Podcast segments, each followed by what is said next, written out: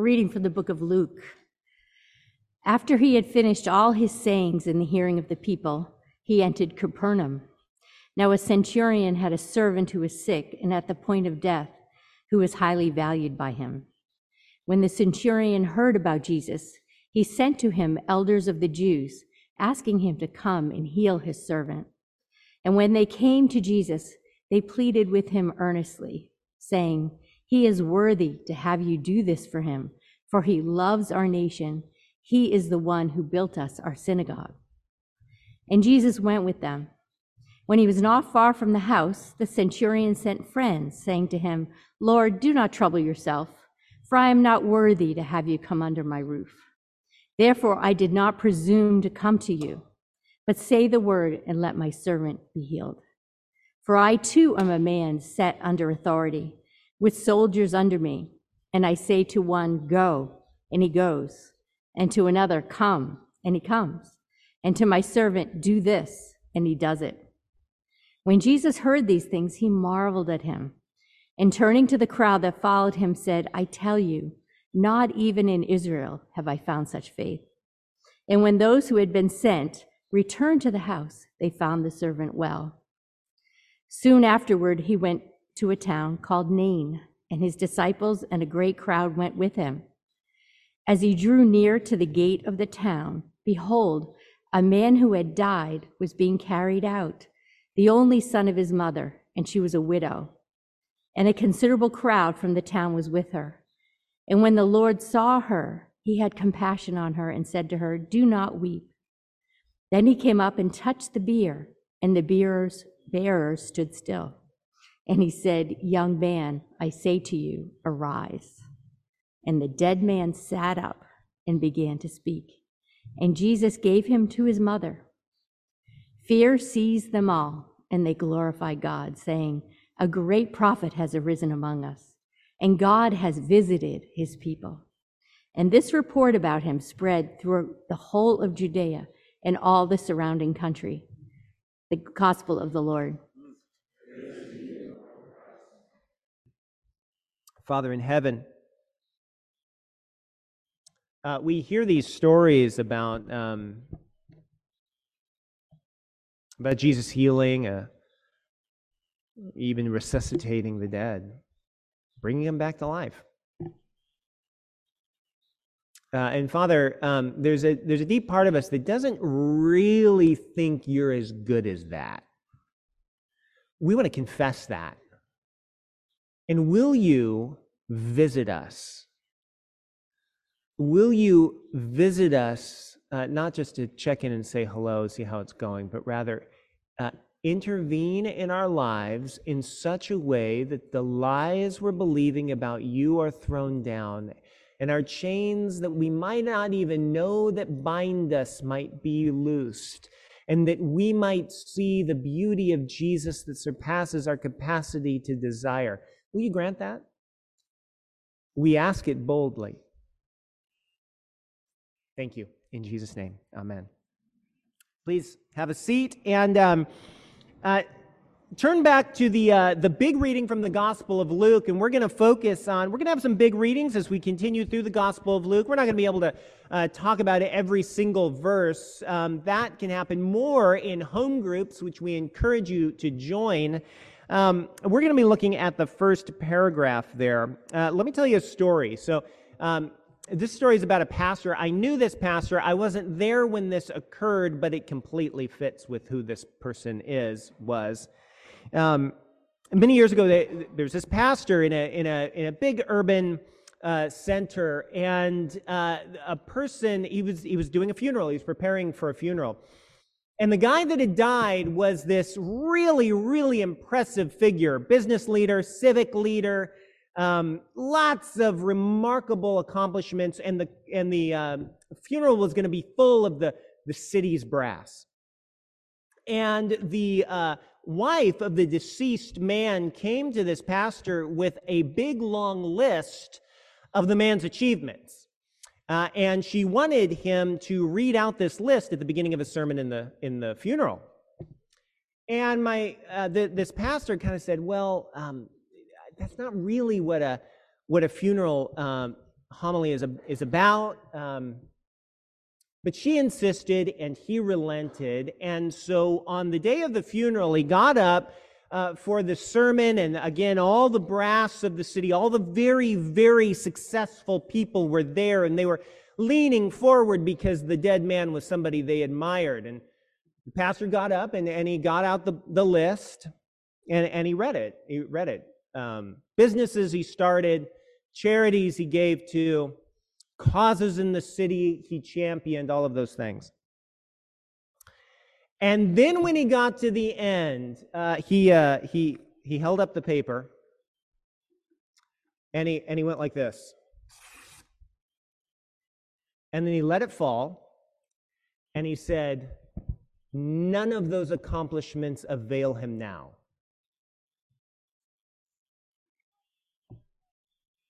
And it was quiet. And in that moment, it was shocking to that congregation. Can you see why it was shocking? And it was shocking for a variety of reasons. On the one hand, it was shocking because it's just not what you expect. You know, that, that pastor was pretty bold, yeah? Uh, and, and, it, and maybe it seemed a little disrespectful, but there's a deeper reason why in that moment the pastor tearing that page apart was so shocking. And, and it has to do with this. There, in our kind of dominant culture, especially if uh, you uh, come from a, a, kind of professional middle class or upper, upper middle class background, there's, there's at least two deep beliefs that are just core uh, to who we are, many of us, most of us, I think. And, and the first is this that um, if you're going to flourish in life, if you're going to achieve, if you're going to gain uh, confidence and security and significance and control in your life, then then it's going, the, the most uh, decisive individual in achieving that is going to be you. You need to believe in yourself. You need to uh, have faith in yourself. You need to trust in your own competence to get that done. And, and, and we hear those messages a lot. If you've ever been to a career coach, you probably heard something like that, but, but it comes through at, you know, every Disney animated film pretty much tells you if you only believe in yourself, everything will be okay. And, and that's the first one. The second, though, follows right along with it, which is something like this. My record of accomplishment is the thing that tells me I'm okay. My record of accomplishment is the thing that tells me I'm competent. My record of accomplishment is the thing that tells me I'm worthy of the security or the significance or the control or the, the confidence that I hope to achieve in life. My record of accomplishment, whether it's my uh, transcripts from high school that got me into the college, which then got me the job, which then my CV and my resume gets me the better job, and so on and so forth. My record of accomplishment is the thing that tells me I'm okay. And that explains why it was so shocking when the record of the man's accomplishment was torn up in front of the people, because they weren't just worried about the reputation of the man they respected that day, they were worried about themselves. They were worried about themselves because that torn paper represented their own hopes and dreams for themselves. No wonder they were shocked because it was challenging their deepest hopes in that moment. Now, why, Jim, are you telling me this? Because the reading we just heard is designed to do almost exactly the same thing for us. Think about that story, especially the first paragraph. Um, it's a story about a successful Roman soldier, a centurion. Uh, he's a successful leader in the army. Uh, and not only that, he's not just a career success, he's, he's like a good man, right? He built the synagogue for the Jewish people. In fact, today, side note, you can go to Capernaum and you can see uh, the synagogue of Capernaum. It's not the one he built, the one he built is underneath it, but it's the same footprint. Uh, and I've, I've, been told that, that uh, one of the great early industrialists, I think it was Rockefeller, may have built this congregation, this, not this congregation, but this building. Um, so this guy's like the Rockefeller of his day. And he's kind and he's generous and he's good. And he's so good that the Jewish religious leaders of his town, which should be his enemies, actually vouch for him, give him a stellar recommendation. So the point is, this guy's a professional success, but he's a moral success. And yet, the strange thing is that despite all of that, he refuses in this story to rely on his own competence, to rely on his record. He takes the record of his accomplishments and he tears them down the middle and he throws them up in the air, the pieces, and it's shocking. And do you know who it shocks? It shocks Jesus. But in a good way. Look at verse 9. Jesus looks at this man. Well, he doesn't look at this man. He just looks at everybody else and he says, I tell you, not even in Israel have I found such faith. In other words, this guy's faith dwarfs anything anyone in it has ever seen. Now, I want to know what's so great about this guy's faith that he renounces his own worthiness. Why is that good? That's what we're going to try to figure out. And I'm going to ask four more specific questions. Here are the four questions. Ready? Uh, first of all, why do we want to rest on our worthiness? Number two, why is that a problem? Number three, what's the alternative? And number four, why is the alternative better? So, first of all, why do we want to rest on our worthiness? Go back to the story. Look at verse 2. It says this Now, a centurion, a Roman uh, officer, had a servant who was sick and at the point of death, who was highly valued by him. And when the centurion heard about Jesus, he sent to him the elders of the Jews, asking him to come and heal his servant. And when they came to Jesus, the elders of the religious leaders pleaded with Jesus earnestly, saying, He's worthy to have you do this for him, for he loves our nation, and he's the one who built our synagogue. Now, notice how the religious leaders front foot the man's uh, resume. He built our synagogue. I mean, Jesus preaches in this synagogue, does all kinds of cool things in this synagogue. Uh, uh, he loves our nation. He's like the best kind of Roman. You gotta do what this guy wants, Jesus. Now, what's happening? Uh, well, there's a backstory. Um, let me fill that in a little bit, okay? Um, and the backstory has to do with the Roman uh, patronage system. So the Roman Empire was uh, run on a, on a patronage system.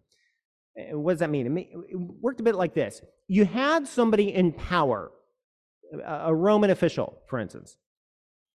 And that Roman official, in order to uh, rule uh, his area well, he needed, in some sense, the support of the people he ruled. It always works that way, one way or the other. And therefore, very often, the Roman uh, leader, the one in power, would do nice things for the people he thought had influence. So he might build them something, like what happened here, or he may give them uh, uh, extra freedoms that not everybody gets or maybe he uh, protects them from some threat, or whatever the case may be. The person in power does nice things for those who are influential, but those nice things come at a cost. The powerful person does these favors, but by doing that, he places the people in his debt, and one day he's going to call that debt in. Now, slow down and just consider what the dynamic is in the system. The powerful person did things that made the powerful person worthy of people's allegiance, help, and, um, and future favors in return. And what it is, it's a way of using power to do good things in order to increase power.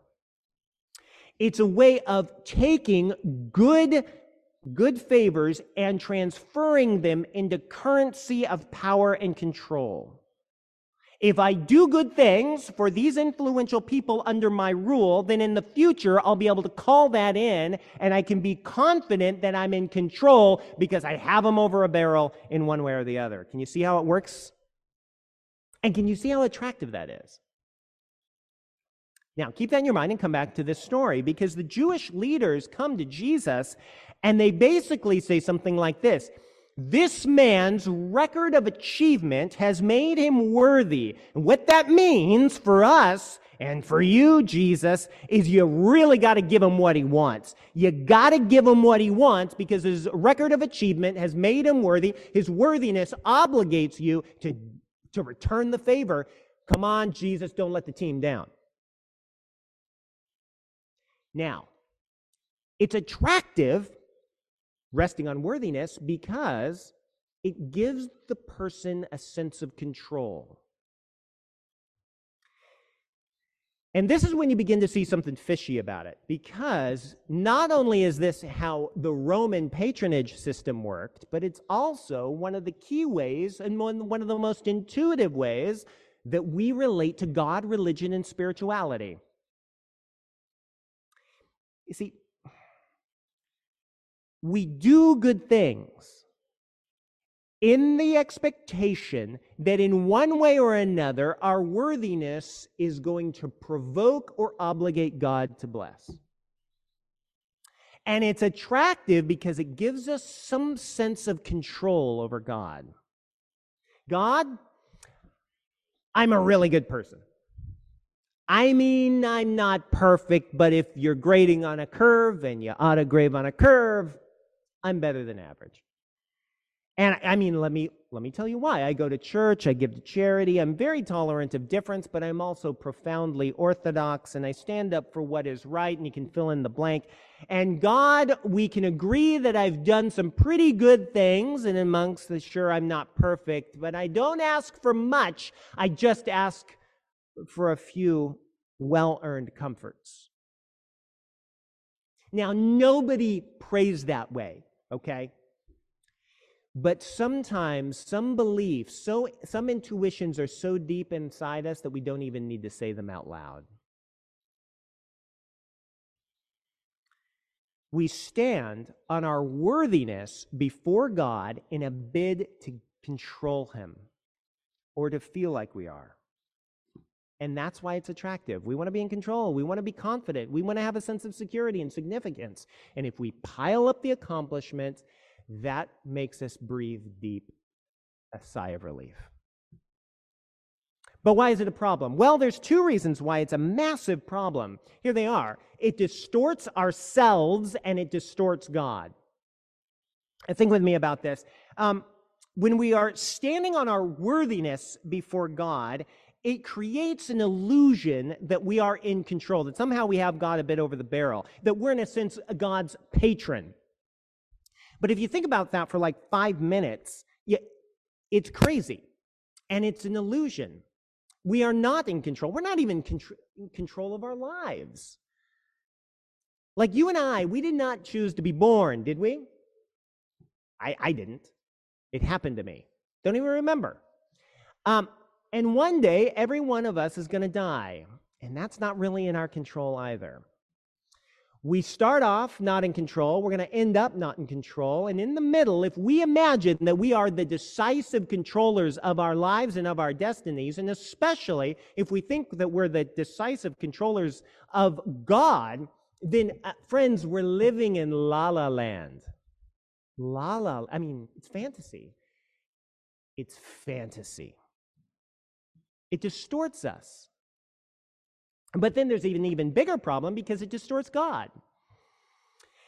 When we rest on our worthiness before God, it smuggles in an idea that God doesn't really want to bless us. God's not highly self motivated to do us right.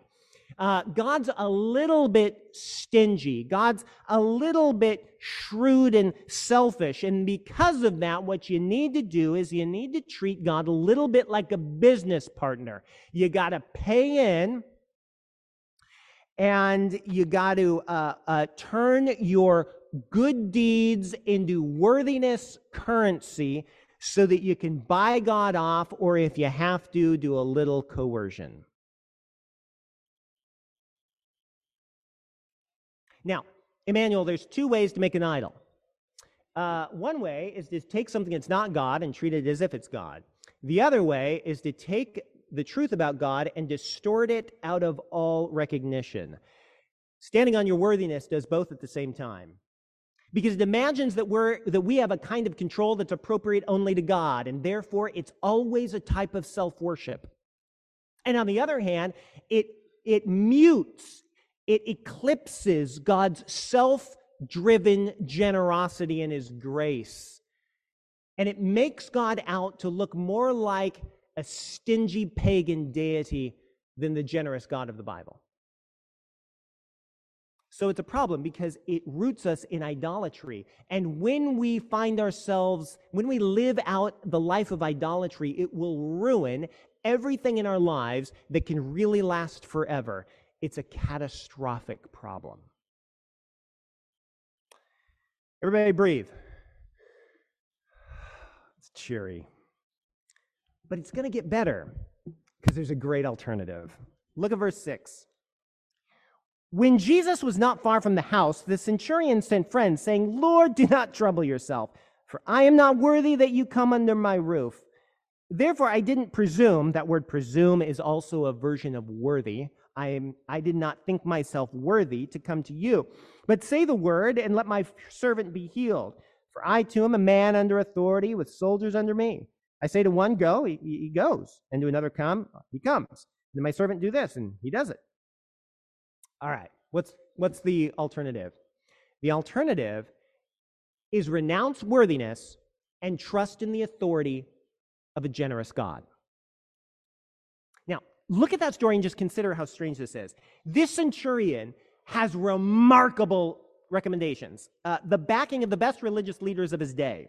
And everybody agrees, consensus view, this guy's amazing. And, and yet he says, Jesus, I'm not worthy. Now, and he doesn't say what I think he should probably say. I, if I was coaching him, I would say, you know what you should say? You should say something like this. You should say, yes, I've done some good things and they're, they're, they're amazing, but, but I've also done some bad things I don't really want to talk about. I've done some bad things and they probably cancel out the good things and therefore I'm probably not worthy. That's not what he says. Might be true, but it's not what he says. What he just says is, Jesus, I, I'm not worthy for you to visit me. Doesn't give a reason for his unworthiness. He just says, I'm not. And the implication is, he, it's as if he says, All the good things I've done were never meant to obligate you. I'm not trying to obligate you. I'm not playing, Jesus, the patronage game that's fundamental to my culture. I'm not playing that game. I refuse to stand on my worthiness because my worthiness is an illusion. It was never meant to be about my worthiness. I'm simply asking for healing. And I'm asking for healing not because there's something in me that coerces you to do it, but because I know there's something in you that is willing and able to give it. Do you see how that shifts from himself to Jesus? And look more closely. Do you see in verse 8? Do you see how he uh, uh, appeals to Jesus' authority? Says, I'm a man under authority. I know how it works. Just say the word, it'll be done. Now, Emmanuel, stay with me because that, I want to show you how this appeal to Jesus' authority uh, reverses the two distortions we were just talking about. Think with me. Um, the centurion, he doesn't exert his authority. Uh, he doesn't act as if he's in control. Instead, he surrenders to Jesus' authority. He puts himself low. And that reverses the first distortion. Remember, when we stand on our own worthiness, it makes us in, to believe an illusion that we're actually in control, and maybe even we can coerce God in one way or the other. But the centurion throws that whole idea out and turns it on its head. Because even though he's like the big sheriff in town, like literally, he knows that compared to Jesus, he's small fries. And by surrendering to Jesus' authority, he's embracing the reality of the situation. He's seeing himself as he really is, and he's seeing Jesus as Jesus really is. In other words, he's become humble. And humility is always the embrace of the real world. But not only does it reverse the distortion about him, it also reverses the distortion about God. Because when we stand on our own worthiness, remember, we imply that God is stingy, reluctant to bless, needs to be bought or coerced. But the centurion turns that upside down. The centurion appeals to Jesus' authority. And he does it with a confidence that's kind of suspicious. Where did he get this confidence that Jesus would do what he asked and do what he asked from a distance? Why? Where did that confidence come from? Well, we get a we get a clue in verse 3. Look at verse 3. Verse 3 said that the centurion had heard about Jesus. Now, what had he heard about Jesus? Well, I expect he had heard maybe something of Jesus' teaching. But almost certainly, the main thing he had heard is that the things that Jesus had done. He, he heard that Jesus had healed. He heard that Jesus uh, had opened the eyes of the blind. He heard that Jesus spent time with sinners and tax collectors and other outcasts. He heard about the things that Jesus did, his actions. Now, if you want to know about someone's ideas, listen to what it is that they say. If you want to know somebody's character, watch what it is that they do. And the centurion heard about the things that Jesus does. And that persuaded him that Jesus is not like the pagan deities that the centurion had grown up with. That Jesus wasn't like the misrepresentations of maybe people in the religious community about who the God of Israel is. He realized that Jesus is not stingy, he's not shrewd and selfish, he's not reluctant to bless, but rather he's full of compassion. If we had time, we'd look at the second paragraph where Jesus sees this widow with her with her dead son. And it says that Jesus was moved with compassion, which means the word is that his guts seized up with compassion. The centurion knew that in Jesus' character is a self motivated desire to bless, to heal, to give what people don't deserve.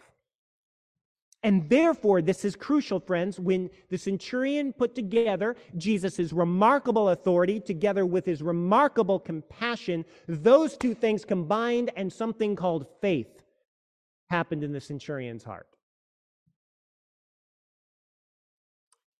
Christian faith, Emmanuel, is when you renounce trust in yourself, when you renounce trust in your worthiness and you trust exclusively in Jesus for your salvation, for your flourishing, for your uh, confidence, significance, security that you need.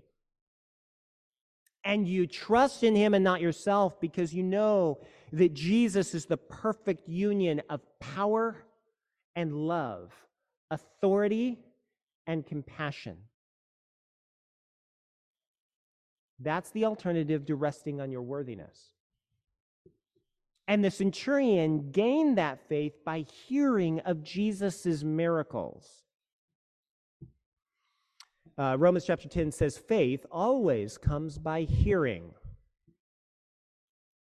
Hearing about Jesus and what he's done. But those miracles that the centurion heard about, they were just trailers. The real event was yet to come. The real event, when you see infinite power joined with infinite love, came when Jesus gave himself up on the cross. You know, the thing about Jesus is that Jesus is the one human who could have rested on his own worthiness. Like he, he could have done it. But he chose a different path. In a remarkable way, God the Father and God the Son, Jesus Christ, uh, and God the Holy Spirit agreed together on a plan where Jesus could share his worthiness with the unworthy. And that's what happened when Jesus died and rose again. Jesus, uh, as he died, took our unworthiness upon himself and suffered everything that deep down we fear, everything that makes us so uh, frightened and terrified of losing control, everything that we're afraid of, the mystery of death, the crushing weight of guilt, all of that, the, the, the pain of being ripped apart in relationship, all of those things, the consequences of evil, it all came down upon Jesus when he was on the cross. He suffered the penalty for our unworthiness. And when he rose again, he rose again with the authority to share his worthiness with those who don't deserve it. And Emmanuel, that explains why it's so much better to trust in the gift of Jesus' worthiness rather than to trust on our own.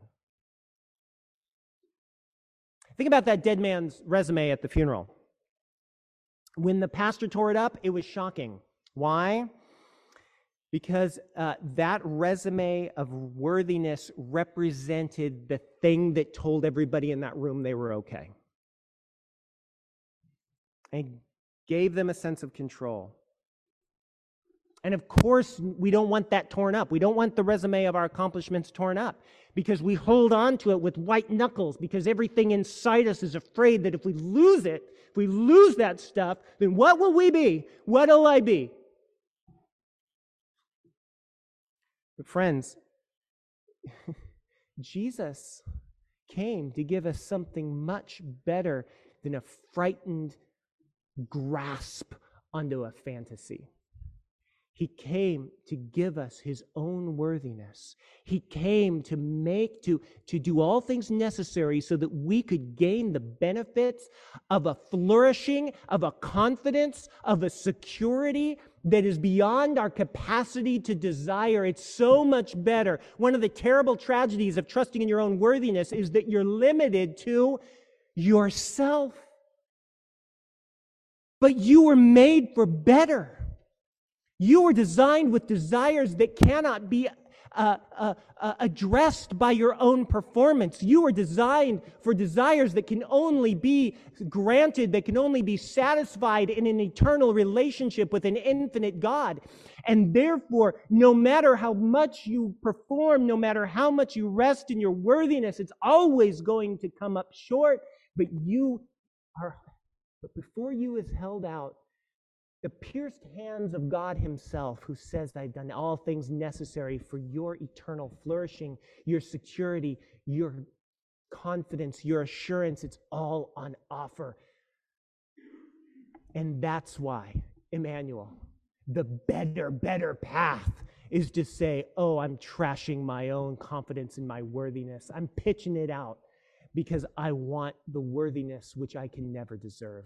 I want the benefits of Jesus Christ. I want eternal relationship with God. And here's the thing it's not just about the eternal relationship with God when you die and you go to the new heavens and the new earth and all of those sorts of things. Wonderful as that is, it starts now because you get to live under the white hot affection of a Father who loves you.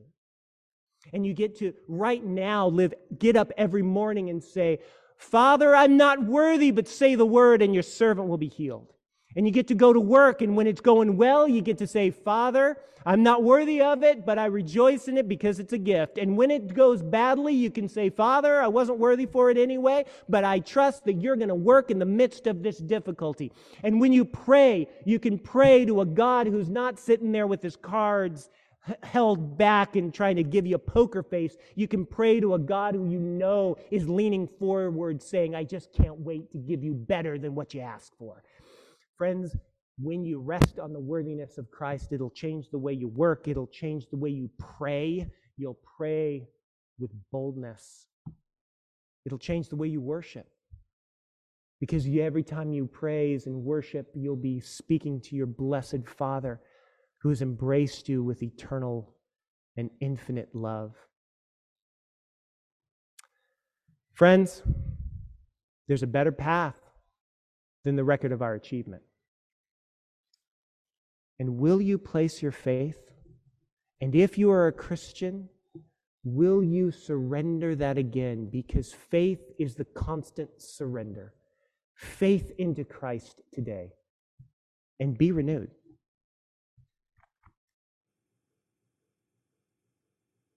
Hello, everyone. My name is Jim Salladin. I'm the rector here at Emmanuel Anglican Church. Uh, our church exists to see and describe and reflect the beauty of Jesus Christ for the flourishing of our city. And I hope this podcast encouraged you in that way towards Christ. If you're here in New York City, we'd love to see you. Please join us on Sundays at 11 a.m. Generosity drives everything we do at Emmanuel. And if you'd like to contribute, please visit www.emmanuelanglicanyc.com slash give.